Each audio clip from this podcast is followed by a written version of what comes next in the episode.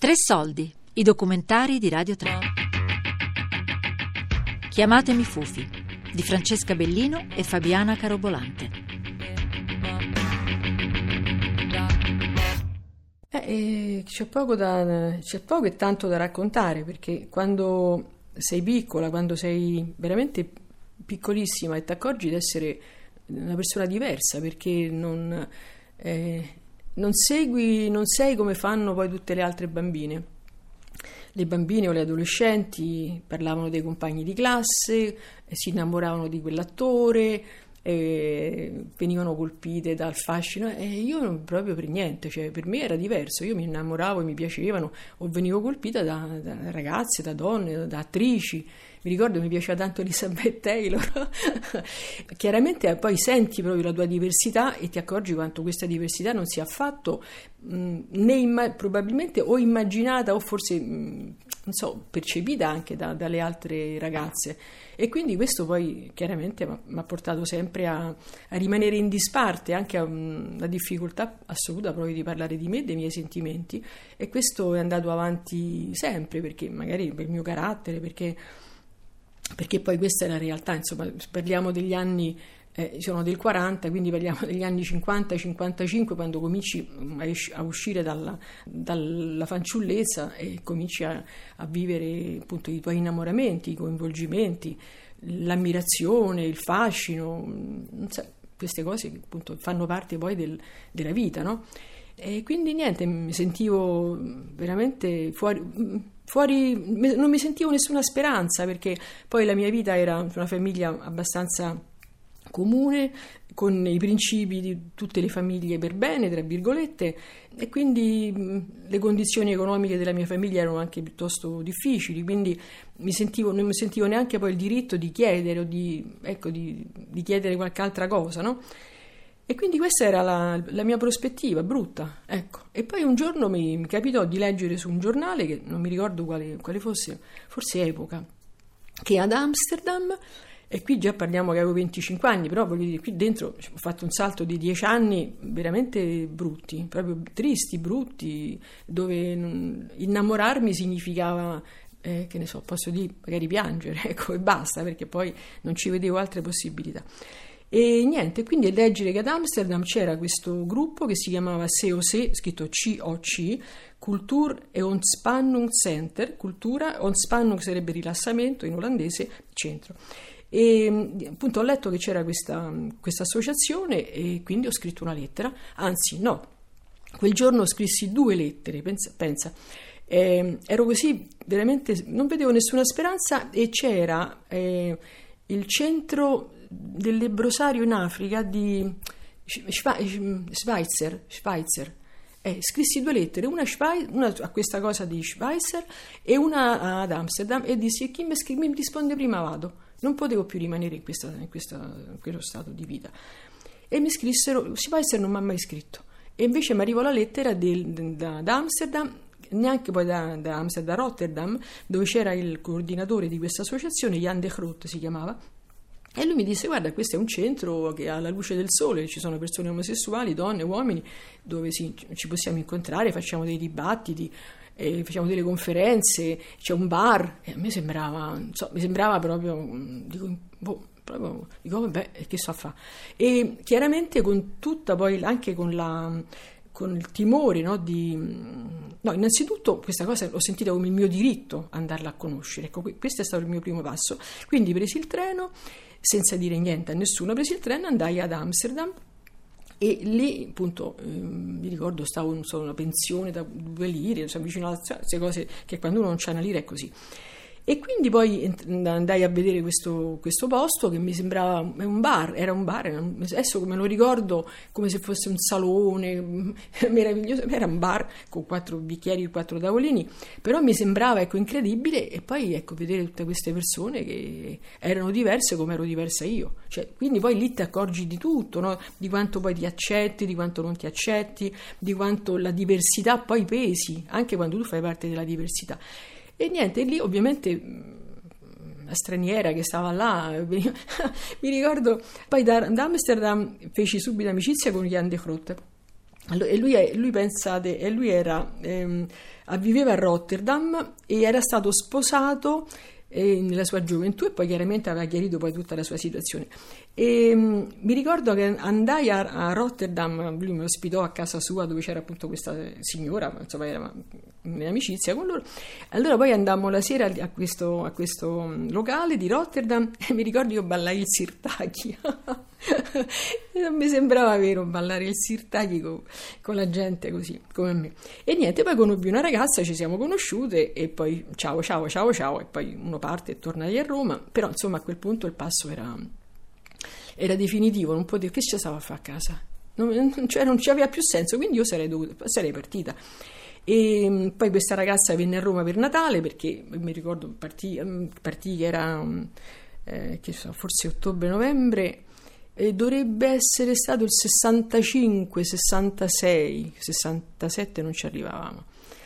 E niente, tornai a casa decisa a partire, e quindi feci, mh, feci passare... No, no, poi eh, con le feste di Natale questa ragazza che, che avevo conosciuto lì a, ad, ad Amsterdam venne a Roma, ci siamo conosciuti, e quella è stata la mia prima, il mio primo incontro con una donna praticamente. E non ero tanto piccola, avevo appunto venticinque, ventisei, ventisette anni, però insomma era già... era già un incontro, era già realizzare perlomeno un'idea che uno c'aveva. Non, non può essere, penso, neanche mai l'amore della vita tua, perché come fai? Però insomma questa cosa fu enorme, e venne appunto venne a Roma, fu ospite, e a, a quell'epoca abitavo con i miei, eh, chiaramente, e, e niente, poi lei ripartì e la promessa era: vabbè, mo ci rivediamo e vengo a Amsterdam a vivere. Ecco, lei era studentessa, abitava in una stanzetta veramente all'ultimo piano sotto un tetto a Bentingstraat, ancora me lo ricordo, Amsterdam-Oost, e la stanzetta piccola, sarà stata forse otto dieci metri così, però niente,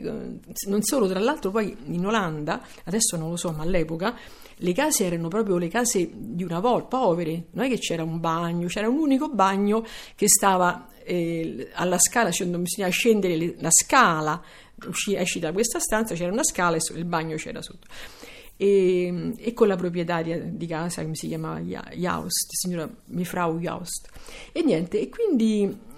quando decisi di, di andare poi in Olanda de- dissi tutto quanto a casa, io dissi io parto per questo, questo e questo, e loro, me lo ricordo, era, era l'ora della pennica, avevamo pranzato da poco,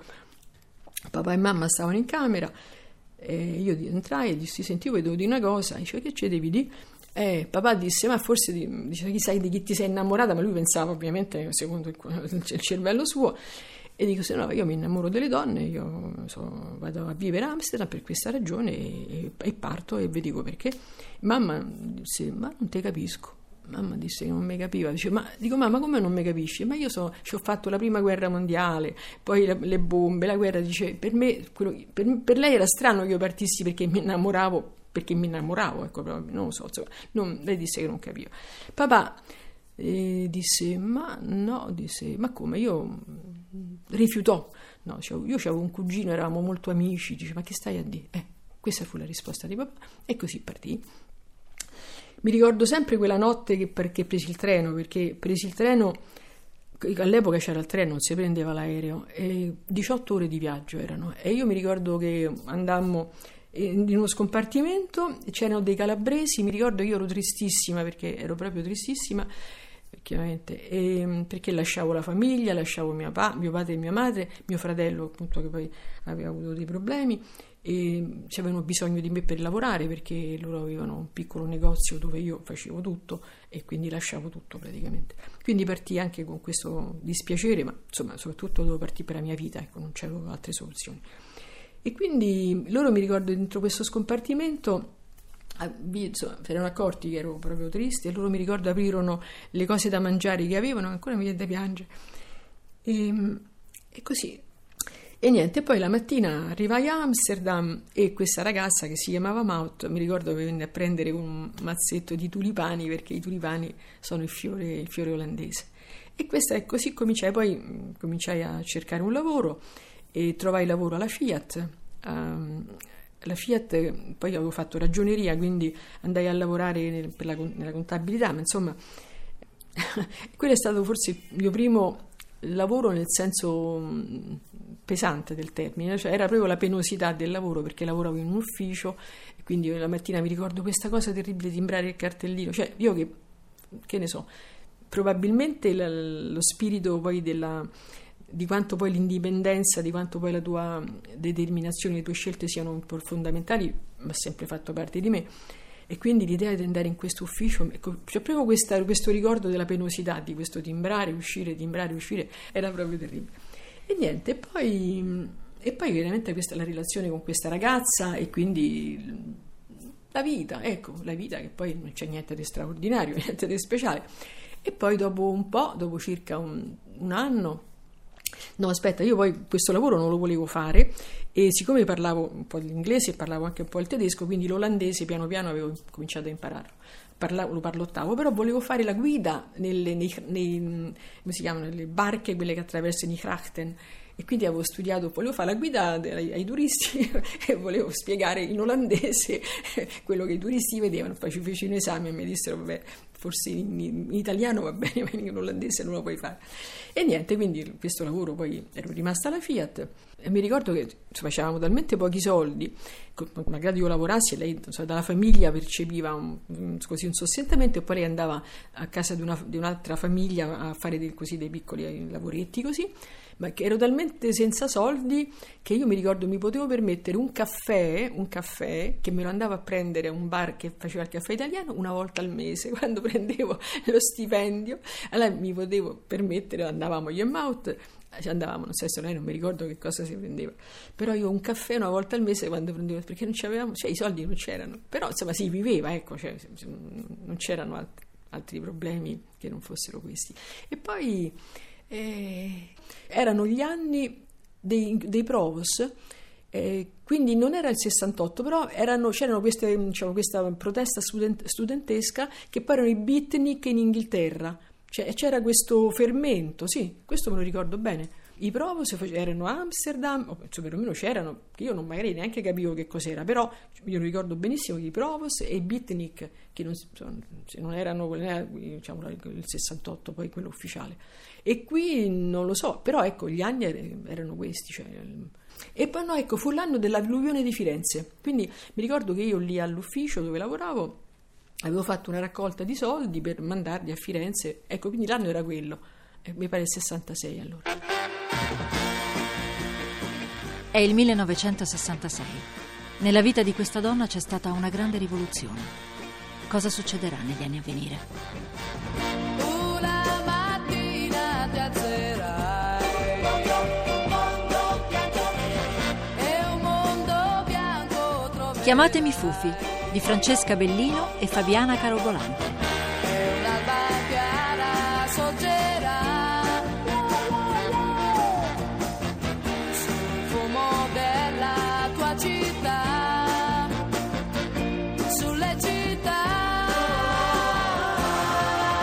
in tutte le strade che vedrai saranno nati fiori e l'urlo dei motori mai, mai più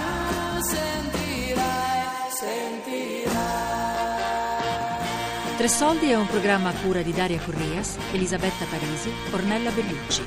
Tutte le puntate sul sito di Radio tre e sull'app Rai Play Radio.